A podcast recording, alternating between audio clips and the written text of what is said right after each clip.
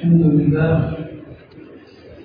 نحمده ونستعينه ونستغفره ونؤمن به ونتوكل عليه ونعوذ بالله من شرور أنفسنا ومن سيئات أعمالنا من يهد الله فلا مضل له ومن يضلل فلا هادي له أشهد أن لا إله إلا الله وحده لا شريك له وأشهد أن سيدنا ونبينا ومولانا محمدا عبده ورسوله أرسله ربه بالحق بشيرا ونذيرا وداعيا إلى الله بإذنه وسراجا منيرا صلى الله تعالى عليه وعلى آله وصحبه وبارك وسلم تسليما كثيرا. أما بعد فأعوذ بالله من الشيطان الرجيم. بسم الله الرحمن الرحيم. ومن يقتل مؤمنا متعمدا فجزاؤه جهنم خالدا فيها وغضب الله عليه ولعنه وأعد له عذابا عظيما. وقال النبي صلى الله عليه وسلم: المؤمن من أمنه الناس على أموالهم وأنفسهم أو كما قال صلى الله عليه وسلم. கண்ணியத்திற்குரிய அல்லாஹ்வின் நல்லடியார்களே, நம்முடைய மார்க்கத்திலே உயிர்களும் உடைமைகளும் புனிதமானவை. உயிரும் புனிதமானது, உடைமைகளும் புனிதமானது. ஒவ்வொரு மூமினும் தன்னுடைய உயிரையும் தன்னுடைய உடைமையையும் புனிதமாக கருத வேண்டும், பிறருடைய உயிர் உடைமையையும் புனிதமாக கருத வேண்டும். அதனால தான் நம்முடைய மார்க்கத்தில் தற்கொலைக்கு அனுமதி கிடையாது.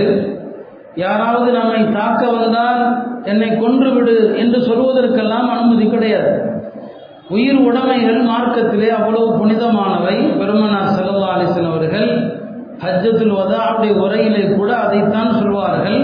மக்கா நகரத்தின் புனிதத்தை போல, 4 மாதங்களுடைய புனிதத்தை போல, ஹஜ்ஜுடைய நாட்களுடைய புனிதத்தை போல உயிர்களும் உடைமைகளும் புனிதமானது என்பதை அந்த இடத்திலே அவ்வளவு அழுத்தமாக பதிவு செஞ்சாங்க. ஒரு மனிதர் கேட்டார் பெருமானார் ஸல்லல்லாஹு அலைஹி வஸல்லம் அவர்களிடத்தில்: யா ரசூலல்லாஹ், என்னை ஒருவர் கொல்ல வந்தால் நான் என்ன செய்வது? என்ன ஒருத்தர் கொல்ல வர்றார், கொல்ல வந்தால் என்னை கொன்னுங்கன்னு சொல்லலாமா? என்னை கொல்லுப்பா பரவாயில்லன்னு சொல்லலாமா? இது ஏதோ டயலாக்காக யாரோ பேசுறோம்னா நல்லா இருக்கலாம். மார்க்கத்தில் அனுமதி இல்லை. உங்கள் உயிரை கூட நீங்கள் யாரிடமாவது என் உயிரை எடுத்துக்கொள் என்று சொல்ல அனுமதி இல்லை. புக்காக்கள் சொல்லுவாங்க, உயிரை வந்து எடுத்துக்க என்று சொல்ல அனுமதி இல்லை. ஒரு ஆள் கேட்டால் என்ன ஒருத்தன் கொல்ல வரான், நான் என்ன செய்கிறது? நபி ஸல்லல்லாஹு சொன்னாங்க, அரசாங்கத்திடம் உதவி கேள் அப்படின்னாங்க. இப்போ அவர் கேட்டார், அரசாங்கத்துக்கு நான் கொடுக்குற அந்த குரல் இன்னும் தெரிய போகுது. அப்படியா, பக்கத்தில் உள்ளவங்களை கூப்பிடு அப்படின்னாரு. பக்கத்தில் யாரும் இல்லைன்னா என்ன செய்கிறது? சண்டை ஓடு அப்படின்னாங்க. சண்டை போட்டு நான் அவனை கொன்னுட்டா அவன் அரகவாதி, அவன் என்ன கொன்னுட்டா நீ ஷஹீதுன்னா. மன் குத்தில தூன மாலிஹி ஃபஹுவ ஷஹீதுன், தன் உயிருக்காக போராடி மாண்டவனும் ஷஹீத் இஸ்லாத்துல. மன் குத்தில தூன நஃப்ஸிஹி ஃபஹுவ ஷஹீதுன், உயிருக்காக தன்னுடைய பொருளுக்காக போராடுபவனும் ஷஹீது தான். இப்போ என்ன சொல்ல வர்றோம்? உயிர் உடைமைகள் என்பது அவ்வளோ புனிதமானது இந்த மார்க்கத்தில். அதனால தான் முஸ்லிம்கள் வந்து மரணத்தை விரும்பக்கூடாது. பெருமானார் ஸல்லல்லாஹு அலைஹி வஸல்லம் அவர்கள் சொல்வாங்க, லா யதமன்ன அஹதுகுமுல் மௌத், உங்களை யாரும் மௌத்தை விரும்பவே கூடாது. ஒரு மூமின் உலகத்தில் வாழும் காலம் போற நன்மை தான், மௌத்தை விரும்பக்கூடாது. என்ன எப்படி துவா செய்யலாம்னு சொன்னால், எல்லாம் இந்த ஹயாத்தை எனக்கு நன்மை அதிகப்படுத்துகிற ஹயாத்தாக ஆக்கு, மரணத்தை எல்லா தீமைகளிலிருந்தும் பாதுகாக்கப்பட்டதாக ஆக்கு என்று துவா செய்யலாமே தவிர, எல்லாம் எனக்கு மௌத்தை கொடு என்று மார்க்கத்தில் விரும்ப, தன்னுடைய மரணத்தை விரும்பக்கூடாது, அடுத்தவருடைய மரணத்தை விரும்பக்கூடாது. அதில் தல்ஹா ரலியல்லாஹு அன்ஹு சொல்கிறாங்க, மதீனாவுக்கு ஒரு 3 பேர் ஹிஜ்ரத் செஞ்சு வந்தாங்க முஸ்லீம்கள். 3 பேர். பெருமானார் ஸல்லல்லாஹு அலைஹி வஸல்லம் அவர்கள் அதில் ஒரு நபரை ஒரு படைக்கு அனுப்புனாங்க, அவர் ஷஹீத் ஆகிட்டார். கொஞ்ச நாள் கழித்து இன்னொரு படைப்பிரிவுக்கு இன்னொருத்தர் அனுப்புனாங்க, அவரும் ஷஹீத் ஆகிட்டார். சில காலங்கள் கழித்து 3ஆவது மனிதர் தன் வீட்டிலே மூத்தா போயிட்டார். வீட்டில் மூத்தாய் போயிட்டார். 2 பேர் முதல்ல மூத்தானாங்க, ஷஹீதுகள். 3ஆவது ஒருத்தர் எங்க வீட்டிலே மூத்தாயிட்டார். கொஞ்சம் காலம் கழித்து தலஹா சொல்றாங்க, நான் கனவுல பார்த்தேன், இந்த கடைசியா வீட்டில் மூத்தானவர் நல்ல நிலையில் இருக்கிறார், உயர்ந்த அந்தஸ்தில் இருக்கிறார். வீட்டில் மூத்தானவர் 2ஆவதா ஷஹீதானவர், அதற்கு அடுத்த அந்தஸ்தில் இருக்கிறார். முதல்ல அல்லாஹ்வுடைய பாதையில் ஷஹீதானாரே அவர் கடைசி அந்தஸ்தில் இருக்கிறார். நியாயமாக பார்த்தா யார் பெரிய அந்தஸ்தில் இருக்கணும்? முதல்ல அல்லாஹ்வுடைய தீனுக்காக உயிரை கொடுத்தார் இல்லையா, அவர் தானே பெரிய இடத்துல இருக்கணும். இப்ப தல்ஹா சொல்றாங்க, மூணாவதா வீட்டுல மூத்தானவர், அவர் பெரிய அந்தஸ்துல இருக்கிறாரு. எனக்கு ஆச்சரியமா இருந்துச்சு. நான் நபி ஸல்லல்லாஹு அலைஹி வஸல்லம் கிட்ட வந்து கேட்ட போது பெருமானார் ஸல்லல்லாஹு அலைஹி வஸல்லம், என்னப்பா இதுல ஆச்சரியப்படுறதுக்கு என்ன இருக்குது? ஒரு முஸ்லிம் உலகத்தில் எவ்வளவு காலம் வாழுகிறானோ அவன் சொல்லக்கூடிய ஒவ்வொரு அல்லாஹ் அக்பர், ஒவ்வொரு சுபஹானல்லாஹ், ஒவ்வொரு லா இலாஹ இல்லல்லாஹ், அதுவெல்லாம் அவன் ஷஹீதுடைய அந்தஸ்தோடு உயர்த்தும். ஒரு மோமின் உலகில் வாழக்கூடிய நன்மைகளோடு வாழுகிற காலம் முழுக்க சிறப்பு தான் சொன்னாங்க. அப்போ துனியால ஹயாத் என்பது பெரிய பாக்கியம். ஒரு பெரியவங்கள்ட்ட கேட்கப்பட்டது, நீங்க மௌத்தை விரும்புவீங்களான்னு கேட்கப்பட்டது. இல்லை, நான் மௌத்தை விரும்ப மாட்டேன். என்ன இப்படி சொல்றீங்க, பெரிய மனிதராக இருக்கிறீங்க, மௌத்தை விரும்பல. இல்லை இல்லை, நான் உட்காரும் போது அல்ஹம்துலில்லாஹ்ங்கற, தூங்கி எஞ்சா அல்ஹம்துலில்லாஹ்ங்கற, சாப்பிடும் போது பிஸ்மில்லாஹ்ங்கற, மௌத்தா போனா இதெல்லாம் சொல்ல முடியுமா? மௌத்தா போனா எல்லாம் முடிஞ்சு போயிருமே, அமல்கள் எல்லாம் துண்டிக்கப்பட்டு விடுவேன், மௌத்தை எப்படி விரும்ப முடியும்? நாம அருமையானவர்களே, வாழ்வு என்பது புனிதமானது. இந்த மார்க்கத்தில் வாழ்வு அவ்வளோ புனிதமானது. போர்க்களத்தில் கூட பெருமானார் ஸல்லல்லாஹு அலைஹி வஸல்லம் அவர்கள் சஹாபாக்களுக்கு என்ன சொல்லுவாங்க தெரியுமா? சண்டை நடக்கணும்னு ஆசைப்படாதீங்க, சண்டை இல்லாம எல்லாரும் முஸ்லீமா இருந்து ஆசைப்படுங்க. லா ததமன்னு லிகா அல் அதுவி, எதிரிகளோடு சண்டையிட விரும்பாதீர்கள். ஸல்லல்லாஹு ஆஃபியா, அல்லாஹ்ட்ட என்ன கேளுங்க? ஆஃபியத்தை கேளுங்க. அல்லாஹ் இதமே நடக்காம இவங்கெல்லாம் முஸ்லீமா இருக்கணும். அப்போ மார்க்கம் உயிரை எவ்வளோ மதிக்குது பாருங்க. எதற்காக இந்த பீடிகை போடுறேன்னு சொன்னா, இன்றைய நம்முடைய வாலிபர்கள்ட்ட தன்னுடைய உயிரை பற்றியும் கவலை இல்லை, அடுத்தவர்கள் உயிரை பற்றியும் கவலை இல்லை, தான் உடமையை பற்றியும் கவலை இல்லை, அடுத்தவனை பற்றியும் கவலை இல்லை. நமது வாலிபர்கள் இருசக்கர வாகன ஓட்டிகள் எவ்வளோ மோசமாக ஓட்டுறாங்க, எத்தனை விபத்துகள்.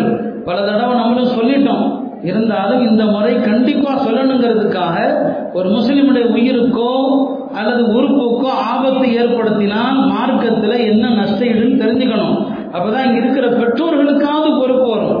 நம்ம வந்து எந்த மாதிரியான வாகனங்களை நம்ம பிள்ளைகள் கையில் எந்த வயசில் நம்ம கொடுக்குறோம்? இந்த வாலிபர்களுக்கு உயிரின் புனிதம் தெரிவதில்லை, வாழ்க்கையினுடைய புனிதம் தெரிவதில்லை, அடுத்தவனுடைய உயிர் உடைமைகளை மதிக்க தெரிகிறது கிடையாது. தனக்கும் ஆபத்தை ஏற்படுத்தலாம், பிறருக்கும் ஆபத்தை ஏற்படுத்தலாம். பெருமானார் ஸல்லல்லாஹு அலைஹி சொன்னாங்க, மோமின் யார் என்று சொல்லட்டுமா உங்களுக்கு? அல் மோமினு மன் அமினஹு அன்னாஸ் அலா அம்வாலிஹிம் வ அன்ஃபுஸிஹிம்.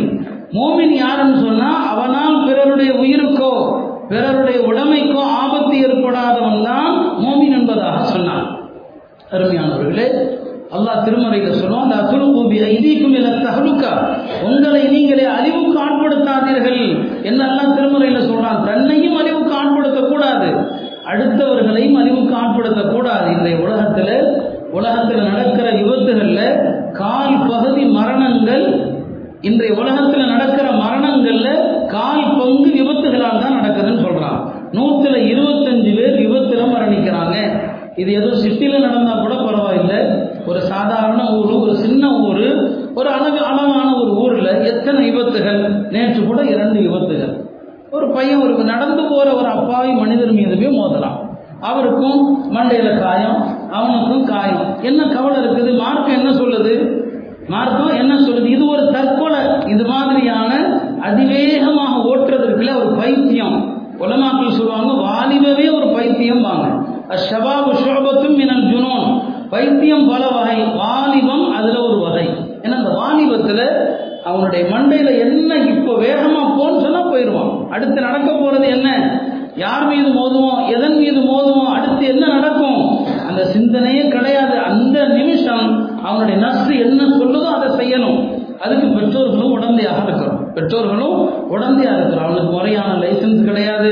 ஆனாலும் பெரிய வாகனங்களை நம்ம ஊருடைய சாதாரண இந்த சாலைகளில் எவ்வளோ அதிவேகமாக ஓட்டுறோமே, இந்த வேகமாக போறத பார்த்து எத்தனையோ ஹார்ட் பலவீனமாக இருக்கிறவங்களுக்கு அதிர்ச்சி ஏற்படுது. ஹதீஸில் வருது, லா யஹில்லு லி முஸ்லிமின் அன் யுரபிய முஸ்லிமன். ஒரு முஸ்லீம் இன்னொரு முஸ்லீமை அச்சுறுத்தக்கூடாது. ஆனால் இவன் வேகமாக போறோங்கிற பேரில் ஹாரன் அடிச்சுட்டு போறது இருக்குது. எவ்வளோ பேருக்கு அது பயத்தை ஏற்படுது, எவ்வளோ பேருக்கு நடுக்கத்தை ஏற்படுத்துது. இப்போ இதெல்லாம் இஸ்லாம் வழிகாட்டுது. வாகனம் ஓட்டும் போது கூட எப்படி ஓட்டணும்? ஒரு முஸ்லீம் வீட்டை விட்டு வெளியே வர நேரத்தில் யாரெல்லாம் எனக்கும் பாதிப்பு வரக்கூடாது, என்னால் பிறருக்கும் பாதிப்பு வரக்கூடாது, அப்படியான துவாக்களை பெருமானார் ஸல்லல்லாஹு அலைஹி வஸல்லம் அவர்கள் கற்றுத்தந்தாங்க. அல்லாஹும்ம இன்னி அஊது பிக அன் அதில்ல அவ் உஸல்ல அவ் அதில்ல அவ் உதல்ல அவ் அவ்லிமா ஊதலம் அவ் அஜ்ஹல் அவ் யுஜ்ஹல அலை. எவ்வளோ அருமையான துவா தெரியுங்களா இது! யாரா நான் வெளியே போறேன், நானும் நழுவி விடக்கூடாது, என்னால் பிறர் நழுவி விடவும் கூடாது. இதற்கு உலமாக்கள் ஒரு விளக்கம் சொல்லுவாங்க, சத்தியத்திலிருந்து சொல்லுவாங்க. சத்தியத்திலிருந்து தேவையில்லை, நான் நழுவி யார் மேலேயாவது மோதிரவும் கூடாது, யார் எம்எல்ஏயும் மோதிரவும் கூடாது. இப்படியான வழிகாட்டுதல் மார்க்கத்தில் இருக்குது. நாம் நம்மளையும் பாதுகாக்கிறதுல வாகன ஓட்டிகள் அடுத்தவனுடைய உயிரை பற்றியும் கவலைப்படுறதில்ல. புகாக்கள் சொல்லுவாங்க, ஒரு மனுஷன் தூங்கிட்டு இருந்தாங்க, தூங்குனவன் மேலே தூங்குனவன் கீழே உள்ள ஒரு ஆள் மேலே விழுந்து அந்த நபர் இறந்துட்டாருன்னு சொன்னால், இறந்து போன நபருக்கு இந்த தூங்குனவன் 100 ஒட்டகம் கொடுக்குறான். மார்க்கத்தில் உயிருக்கு நஷ்டீடு இருக்குது. ஏன்னா அவர் அப்பாவை தூங்கி தானே விழுந்தினாரு, அவர் என்ன கொலையா செஞ்சாரு? கொலை செய்யல, ஆனால் அவர் இறப்பதற்கு நீ காரணமாயிட்ட. 100 ஒட்டகங்கிறது இன்றைய மதிப்பில் கிட்டத்தட்ட 1 கோடி ரூபா வரும். ஒரு ஒட்டகம் என்னங்கிறத இந்த வருஷம் ஹஜ்ஜுக்கு போனவங்கள்ட்ட கேட்டால் தான் தெரியும். 100 ஒட்டகத்தினுடைய மதிப்பை யோசிச்சு பாருங்க.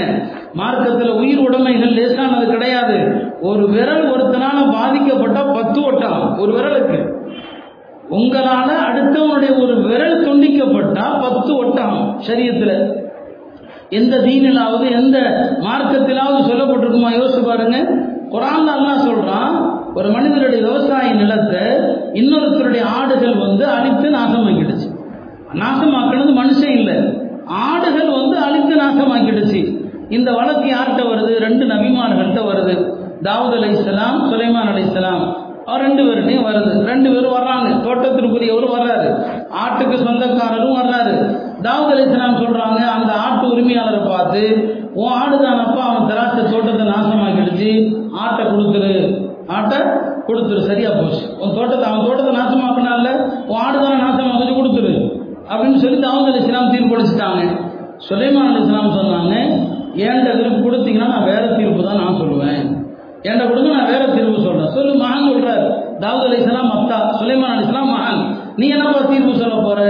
இல்லை இல்லை, ஆட்டை அவனுக்கு அப்படியே முழுசா கொடுக்குறது சரியில்லை, என்ன செய்யலாம்னு சொன்னா, இந்த ஆட்டுக்கு சொந்தக்காரன் இந்த அழிந்த நாசமா போன இந்த தோட்டத்தை சரி பண்ணி அதுல விளைந்த அந்த எதெல்லாம் நாசமா போச்சோ அதெல்லாம் மறுபடியும் வர்ற வரைக்கும் இவன் பயிரிட்டு விவசாயம் பண்ணட்டும்.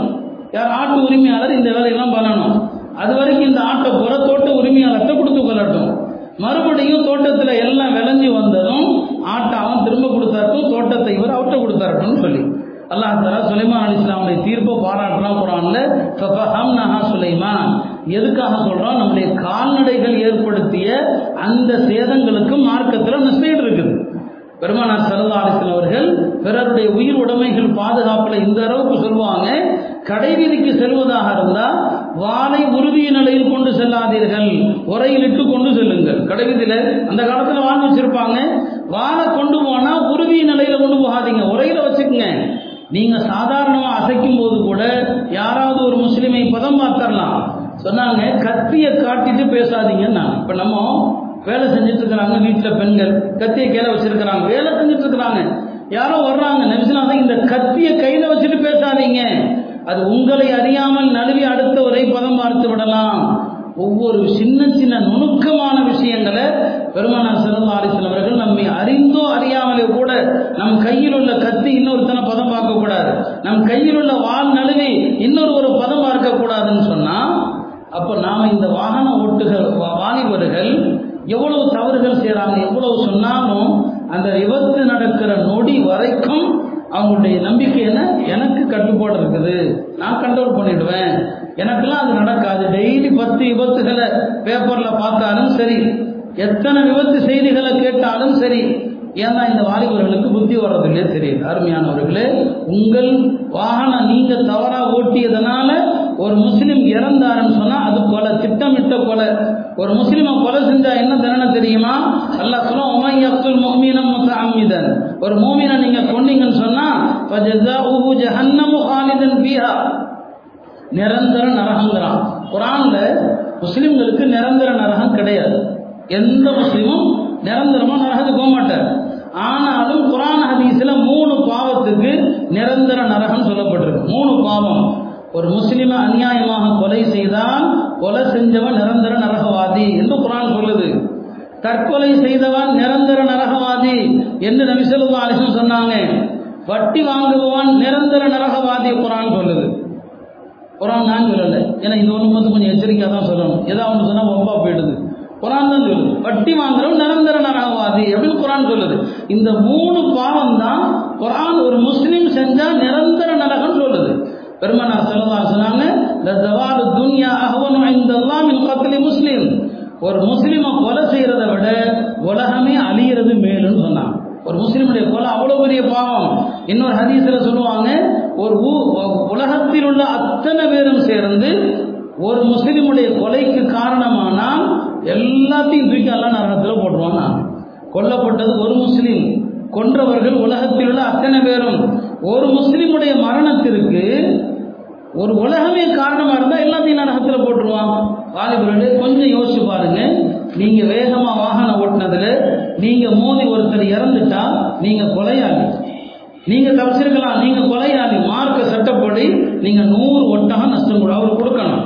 நீங்கள் வாகனம் தவறாக ஓட்டியதில் உங்களால் யாரோ ஒருவருக்கு பாதிப்பு ஏற்பட்ட, இறந்து போகல, பாதிப்பு ஏற்பட்டால் அவருடைய மருத்துவ செலவை மார்க்க சட்டப்படி நீங்கள் தான் பார்க்கணும். மார்க்க சட்டப்படி அதற்கு நஷ்டஈடு கொடுக்கணும், அதற்கான இழப்பீடு கொடுக்கணும். சொன்ன இல்லையா, ஒரு விரலுக்கு 10 ஒட்டகம், ஒரு பல்லு உடஞ்ச 5 ஒட்டகம். மார்க்கத்தில் எதுவுமே வீணா போனதே கிடையாது, எல்லாத்துக்குமே இருக்கு மார்க்கத்தில். நீங்க வாகனம் ஓட்டி வேகமா ஓட்டி ஒரு ஆள் மேல போய் மோதிட்டீங்க, அவர் கீழே விழுந்துட்டாரு, ஒரு 5 பல்லு உடஞ்சிருச்சு, 25 ஒட்டகம் நஷ்டஈடா கொடுக்கணும். அப்ப ஏதோ விளையாட்டு கிடையாது. அடுத்தவனுடைய உயிர் உடமை போகிற போக்கில் அடிச்சு போட்டு போறது என்ன கவலை? இவனுக்கு ஒண்ணுமே ஆகிறது இல்லை. பல சந்தர்ப்பங்கள்ல இவனுடைய தவறான ஓட்டுகிற முறையினால மற்றவர்கள் பாதிக்கப்படுறான். இதனால் அருமையானவர்களே, இந்த விஷயத்துல கொஞ்சம் அக்கறை நமக்கு வேண்டும். இரவு கூட ஒரு விபத்து நடந்ததாக நான் கேள்விப்பட்டேன். நிறைய போதைப் பொருளை பத்தி பயன்படுத்துறதெல்லாம் சொல்றாங்க, எனக்கு தெரியல. ஊர்ல எல்லா ஜமாத்துகளும் சேர்ந்து ஒரு குழு அமைங்க. இரவு நேரத்துல எங்கெங்க வாலிபர்கள் கூடுறாங்க, என்ன செய்யறாங்க என்கிற ஒரு கண்காணிப்பு தேவை. ஏன்னா தொடர்ந்து எல்லாரும் பேசுறோமே தவிர பேசிட்டு போறது என்ன பிரயோஜனம் இருக்குது? பல இடம் அங்க கூடுறாங்க, இங்க கூடுறாங்க, ராத்திரி நேரங்கள்ல போதைப் பொருளை உட்கொள்றாங்க. நேற்று நடந்த விபத்துக்கும் அதுதான் காரணம் என்று சொல்லப்படுது. எனக்கு தெரியல, நண்பர்கள் சிலர் சொன்னதை வச்சுதான் நான் சொல்லனே தவிர ஒரு கண்காணிப்பு ஜமாத்து ஊர் வேணா யாரோ ஒருத்தர் செஞ்சா பிரச்சனை. ஊர் எல்லா ஜமாத்துகளும் சேர்ந்து இரவுல வாலிபர்கள் என்ன பண்றாங்க, அது நம்முடைய பொறுப்பு இல்லையா? இது நாளைக்கு பெற்றோர்கள் அல்லாட்ட பதில் சொல்லணும். அல்லாட்ட இந்த வயசுல அவன் கையில ஏன் வாகனத்தை கொடுத்தேன்னு சொல்லி அல்லாஹ் இந்த பெற்றோர்கள்ட்ட கேட்பான். இந்த பெற்றோர்கள் அதற்கு பதில் சொல்லி ஆகணும். அருமையானவர்களே, மரணம் என்பது லட்சிய மரணமாக இருக்கணும். ஏன்னா வாலிபர்கள் இப்படி வேகமா ஓட்டி மரணிக்கிறது உயிரை இலவசமா கொடுக்கிற மாதிரி, உயிரை இலவசமா கொடுக்கிற மாதிரி. உலகத்துல எத்தனை இடங்கள்ல முஸ்லிம்கள் போராடி கொண்டிருக்கிறாங்க. சின்ன குழந்தைகளில் இருந்து முதியவர்கள் வரை பைத்துல் மக்தீஸுக்காக போராடி இறக்கிறாங்க. அது உயர்ந்த மரணம், அது அது பாராட்டுக்குரிய மரணம், அது அது அல்லாஹ்விடத்துல வரவேற்கப்பட்ட மரணம். அது வண்டியில போய் மூத்தானவா அல்லாட்ட எவ்வளவு பெரிய கேவலமான மரணம். அது யதார்த்தமாக நடப்பது வேறு. ஆனா இவ்வளவு வேகமா தவறுதலா வாகனத்தை ஓட்டுறோங்கிற பேர்ல வாலிபர்கள் எவ்வளவு தவறு செய்யறாங்க. அருமையானவர்களே, எத்தனை ஹதீசுகள் இதை எச்சரிக்குது. ஒரு முஸ்லீம் சின்ன சின்ன விஷயங்கள்ல கூட எவ்வளவு கவனமாக இருக்க வேண்டும் என்பது. அதனால அது அனைத்து ஊர் மக்கள் எல்லோருடைய ஒரு பொறுப்பாக இருக்குது. நாமளும் கவனமாக இருக்கணும், அடுத்தவர்கள் விஷயத்திலையும் கவனமாக இருக்கும்படி சொல்ல வேண்டும். இதை தான் நம்முடைய மார்க்க விரும்புவது. நபி ஸல்லல்லாஹு அலைஹி வஸல்லம் அவர்கள் ஹஜ்ஜில் அரஃபாவிலிருந்து முஸ்தலிஃபாவுக்கு வர்றாங்க. ஆஜர்களுக்கு தெரியும், அரஃபாவிலிருந்து முஸ்தலிஃபா வருகிற போது எவ்வளவு கூட்டம். அன்னைக்கு இருந்த கூட்டம் 1,24,000 பேர் தான் இருந்தாங்க. இப்போ இந்த வருஷம் 10 லட்சம், வளமையாக ஒரு 30 லட்சம் பேர் இருக்கும். அன்றைக்கு எதில் வந்தாங்க? ஒட்டகத்தில் தான் வர்றாங்க இல்லையா? ஹஜ்ஜில் இருந்து முஸ்தலிஃபா, அரஃபாவிலிருந்து முஸ்தலிஃபா வரும்போது மக்கள்கிட்ட சொல்றாங்க, சகீனா சகீனா, மக்களே நிதானம் நிதானம், ஒருவர் மீது ஒருவர் முண்டி எடுத்துக் கொண்டு செல்லாதீர்கள். அந்த இடத்துல எச்சரிக்கிறாங்க. நம்ம வேகமா போற அவசரத்துல இன்னொருத்தர் மேல முண்டி எடுத்து அவருக்கு என்ன செய்யாதீங்க, கஷ்டத்தை கொடுக்காதீங்க. ஹஜர் அஸ்வதுல பெருமானார் ஸல்லல்லாஹு அலைஹி வஸல்லம் அவர்கள் ஏன்னா ஹஜர் அஸ்வதுல எப்படி முண்டி அடிப்பாங்கன்னு தெரியும். உமர் ரலியல்லாஹு அவர்களை பார்த்து சொன்னாங்க, யா உமர் இன்னக ரஜுலுன் கவியுன், உமரே நீ வலிமையான ஆள், உடல் ரீதியாக நீங்க வலிமையான ஆள், நீங்க ஹஜர சூதுல போய் அதை தொட்டு முத்தமிடலாம் என்று முண்டி அடிச்சுட்டு போகாதீங்க. அப்படி நீங்க போனீங்கன்னா உங்களால பலருக்கு சிரமமா போயிடும். ஹஜர் அஸ்வதை தொடுவது சுண்ணத்துன்னு சொன்னா அதற்காக பல முஸ்லிம்கள் ஒரு வணக்கத்துல கூட இந்த மார்க்கம் அடுத்தவர்களுக்கு இடையூறு இல்லாத, அடுத்தவர்களுக்கு தொந்தரவு தராத ஒரு வாழ்க்கை தான் மார்க்கம் சொல்லிக் கொடுப்பதே தவிர எந்த நிலையிலும் நம்மால் யாருக்கும் எந்த விதமான தொந்தரவு வரக்கூடாது என்பதை பெருமானார் ஸல்லல்லாஹு அலைஹி வஸல்லம் அவர்கள் ஒவ்வொரு இடத்திலும் நமக்கு அறிவுரை செய்கிறாங்க. இந்த மாதிரி ஒரு அழகான மார்க்கத்தையும் அழகான வழிகாட்டுதலையும் பெற்றிருக்கக்கூடிய நாமும் நம்முடைய பிள்ளைகளை எப்படி நாம் வளர்த்திருக்கிறோம், இந்த வாலிப வயதில் அவர்கள் எப்படி நடக்கணும் என்பதை நாம் சொல்லிக் கொடுத்திருக்கிறோமா, மரணத்தை பற்றி என்னன்னு தெரியல, மரணத்திற்கு பிறகு என்ன நடக்கும் அதை நாம் சொல்லிக் கொடுக்கல, அதனால அவனுக்கு வாழ்வின் அர்த்தமும் புரியல, வாழ்வினுடைய புனிதமும் புரியல, தன்னையும் தனக்கும் ஆபத்தை ஏற்படுத்தலாம். எத்தனை வாலிபர்கள் ஒன்று இறந்து போறாங்க, அல்லது கை கால்கள் இறக்குறாங்க, சிலருக்கு கால் இல்லை, சிலருக்கு கை இல்லை, சிலருக்கு நினைவில்லை. இப்படி எத்தனை செய்திகளை நம்ம அன்றாடம் கேள்விப்படுறோம். இந்த செய்திகள் எல்லாவற்றையும் பார்த்தாலுமே கூட ஏன் இந்த பெற்றோர்கள் வந்து ஆதங்கப்படுறதில்லை நமக்கு புரிய மாட்டேன். யாரையும் தனிப்பட்ட முறையில் நேற்று நடந்தது, முந்தாள் நாள் நடந்தது, அவங்கள தாக்கணுங்கிற எண்ணத்தை நான் தயவு செஞ்சு பேசலை, அப்படி எடுக்காதீங்க. இது எல்லாருக்குமே, எனக்கும் தான், எனக்கும் பிள்ளைங்க இருக்கிறாங்க, எல்லாருக்குமே குழந்தைகள் இருக்கிறாங்க, நம்ம எல்லாருமே பொறுப்பாளிகள் தான். ரசூல் ஸல்லல்லாஹு அலைஹி வஸல்லம் குல்லுக்கும் மஸ்ஊல், எல்லாருமே அல்லாஹ்ட்ட நாளைக்கு விசாரிக்கப்படுவோம். அதனால நம்முடைய பிள்ளைகளுக்கு ஏதோ வாகனத்தை கொடுக்கிற நாமோ வாகனத்தை எப்படி ஓட்டணும், மார்க்க என்ன அழகான வழிகாட்டுதல், என்ன அழகான துவாக்களை சொல்கிறது, அந்த துவாவை யாராவது ஓதுறாங்களா, பசங்க யாரும் ஓதுறாங்களா, இல்லை, வாகனத்தில் போறப்போ சிரித்து கொண்டு கேலி பேசிக்கொண்டு சத்தம் போட்டுக்கொண்டு, சத்தம் போடுறதையும் மார்க்கத்தில் கிடையாது. சத்தம் போடுற பசங்க 4-5 பேர் போகும்போது பாருங்க சத்தம் போட்டே போறாங்க, மறுவீட்டுக்கு போறப்போ சத்தம் போட்டே போறாங்க. இது என்ன கலாச்சாரம் இது? இந்த மார்க்கத்தில் சத்தம் போடுதல் எங்கேயுமே கிடையாது. போர்க்களத்தில் கூட எதிரிகள் சத்தம் போடுவாங்க, நல்சாசனம் சத்தம் போடக்கூடாது, அல்லாஹ் அக்பர் தக்பீர் தான் சொல்லணும். சத்தம் போடுதல் என்பது மார்க்கத்தில் எங்கேயுமே கிடையாது. அல்லாஹ் மக்கா முஷ்ரிக்கீன்களை பற்றி சொல்லுவான், அவங்க காபால தவாஃப் செய்யும் போது சத்தம் போடுவாங்க, ஒமா கான ஸலாத்துஹும் இன்தல் பைத்தி இல்லா முக்கான் வ தஸ்னியதன். அவர்கள் பைத்துல்லாஹ்ல என்ன வழிபட்டாங்கன்னு சொன்னா சீட்டி அடிப்பதும் கை தட்டுவதும் சத்தம் போடுவதும். அப்போ சத்தம் போடுறது அவங்களுடைய கலாச்சாரம். நம்ம பசங்க இந்த முஸ்லீம் அல்லாதவருடைய அந்த கலாச்சாரத்தை பின்பற்றி கொண்டு சத்தம் ரோட்டில் சத்தம் போட்டு போகிறது ஒரு அநாகரிகமான செயலது. இதனால விபத்துகள் நடக்குது. ஃபோன் பேசிட்டு போகிறது, இது பலமுறை நாம் சொல்லியிருக்கிறோம். ஃபோன் பேசி கொண்டு போகிறதுனால எவ்வளோ விபத்துகள் நடக்குது. இன்றைக்கு அரசாங்கங்களும் அது குறித்து எத்தனையோ வழிகாட்டுதலை வழங்குது, ஃபோன் பேசிட்டு போகாதீங்க என்று எவ்வளோ வழிகாட்டுதல் சொல்லுது. எல்லாவற்றையும் நாம் மீறி நடக்கிறதுனால தொடர்ந்து விபத்துகள், ஒரு ஆண்டு முழுக்க எத்தனை விபத்துகள் நடக்குது என்பதை யோசிச்சு பார்க்கணும். அருமையானவர்களே, பெருமானார் ஸல்லல்லாஹு அலைஹி வஸல்லம் அவர்கள் பிறருடைய உயிர் உடைமைகள் விஷயத்தில் அவ்வளவு உபதேசங்களை நமக்கு சொல்லியிருக்கிறாங்க. அதனால இவர்களுக்கு ஏற்பட்டால் அதுக்கும் அல்லாஹ்ட்ட பதில் சொல்லணும். வாகன விபத்தில் இறந்தன தற்கொலை செய்தவனை போல வேகமாக போய், நான் சொல்றது யதார்த்தமாக வாகனத்தில் இறங்க, அது ஒரு விஷயம். யதார்த்தமான சில விபத்துகளை பற்றி நான் சொல்லலை, கடுமையான அதிவேகத்தில் போய் எங்கேயாவது முட்டி மோதி இறக்குறானே அவன் தற்கொலை செய்தவனுடைய சட்டத்தில் தான் வருவான். தற்கொலை செய்தவனுக்கு பெருமானார் ஸல்லல்லாஹு அலைஹி வஸல்லம் அவர்கள் ஜனாஸா தொழுகை நடத்த மாட்டான், ஜனாஸால கலந்துக்க மாட்டான். உலமாக்கல்ல சில பேருடைய கருத்து அதான், தற்கொலை செஞ்சவனுக்கு ஜனாஸா தொழுகை கிடையாது. அப்போ உங்களுக்கு யாரும் ஜனாஸா தொழுகையில் கலந்து கொள்ளக்கூடாதுன்னு நினைக்கிறீங்களா? நீங்கள் சில இமாம்கள் சொல்லுவாங்க, ஒருத்தன் தற்கொலை பண்ணுனா அவனுடைய ஜனாஸால உலமாக்கல் கலந்துக்க கூடாது, நல்லவர்கள் கலந்துக்க கூடாது, யாரோ சில பேர் தொலை வச்சு முடிச்சிடட்டும். இந்த வாலிபர்களுக்கு நாங்கள் சொல்கிறோம், இந்த மாதிரியான வேகமாக போய் நீங்கள் மரணிக்கிறீங்கன்னா அல்லாஹ்விடத்தில் அது தற்கொலைக்கு சமமான குற்றம், உங்களை நீங்களே மாய்த்து கொண்ட குற்றம். அப்போ தற்கொலைங்கிறது வெறும் ஃபேனில் கைத்தை கட்டி தொங்கினது மட்டுமல்ல, விஷத்தை குடித்தவங்க மட்டுமல்ல. நபி ஸல்லல்லாஹு அலைஹி வஸல்லம் சொன்னாங்க, தற்கொலை ஒருத்தன் எப்படி செய்கிறானோ நரகத்தில் அதே மாதிரி தான் வேதனை. கத்தியால் குத்தி தற்கொலை பண்ணுனா நரகத்தில் கத்தியால் குத்திக்கிட்டே இருப்பான். ஒருத்தர் மலையிலிருந்து குதிச்சு தற்கொலை பண்ணனா நரகத்தில் மலையிலிருந்து குதிச்சுட்டே இருப்பான். இந்த ஹதீஸை வச்சு விளங்கிங்க, வாகனத்தில் வேகமாக போய் முட்டி தற்கொலை பண்ணுறவன் நரகத்துலேயும் அப்படி எதிராக முட்டிக்கிட்டே தான் இருப்பான்.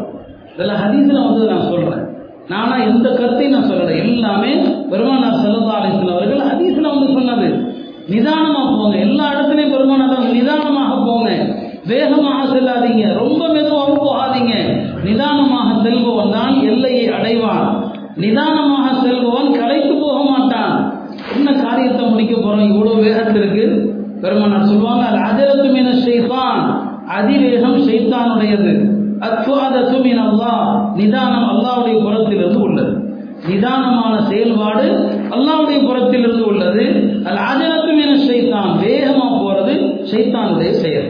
அதனால வாலிபர்கள் தயவு செய்து இது போன்ற விஷயங்கள்ல ரொம்ப கவனமாக இருங்க. அவர்களை விட அவருடைய பெற்றோர்களுக்கு பெரிய பொறுப்பு இருக்கிறது, எல்லா ஜமாத்துகளுக்கும் பொறுப்பு இருக்கிறது. இந்த வாலிபர்கள் போதைக்கு அடிமையா இருந்தாங்கன்னு சொன்னா அவங்க விஷயத்துல அக்கறை எடுத்து அந்த வாலிபர்கள் யார் என்று அடையாளம் கண்டு அவங்கள நல்ல முறையில திருத்தி அவங்களுக்கு ஒரு சரியான முறையான ஒரு வகுப்பு நடத்தப்பட வேண்டும். அதற்கு நாம் எல்லாருமே கவனத்தில் எடுத்துக்கொள்ளணும். இல்லாமல் அல்லாஹ் இது போன்ற விபத்துகளை விட்டு நம்மை பாதுகாத்து நம்முடைய வாலிப சமுதாயத்திற்கு நல்வழி காட்டி வாகனங்களை இஸ்லாமிய முறைப்படி இஸ்லாமிய ஒழுக்கங்களை பேணி தங்களுக்கும் ஆபத்தில்லாமல் தங்கள் வாகனம் ஓட்டுவதன் மூலம் பிறருக்கும் ஆபத்தில்லாமல் ஒழுக்கமான முறையிலே நடப்பதற்கு தௌஃபீக் செய்வானாக. வாஹுரு தஅவானா அல்ஹம்துலில்லாஹ் ரப்பில் ஆலமீன். கனியத்திற்குரிய அல்லாஹ்வின் நல்லடியார்களே, சேலம் மாவட்டம் இளம்பிள்ளை என்கிற ஊரிலிருந்து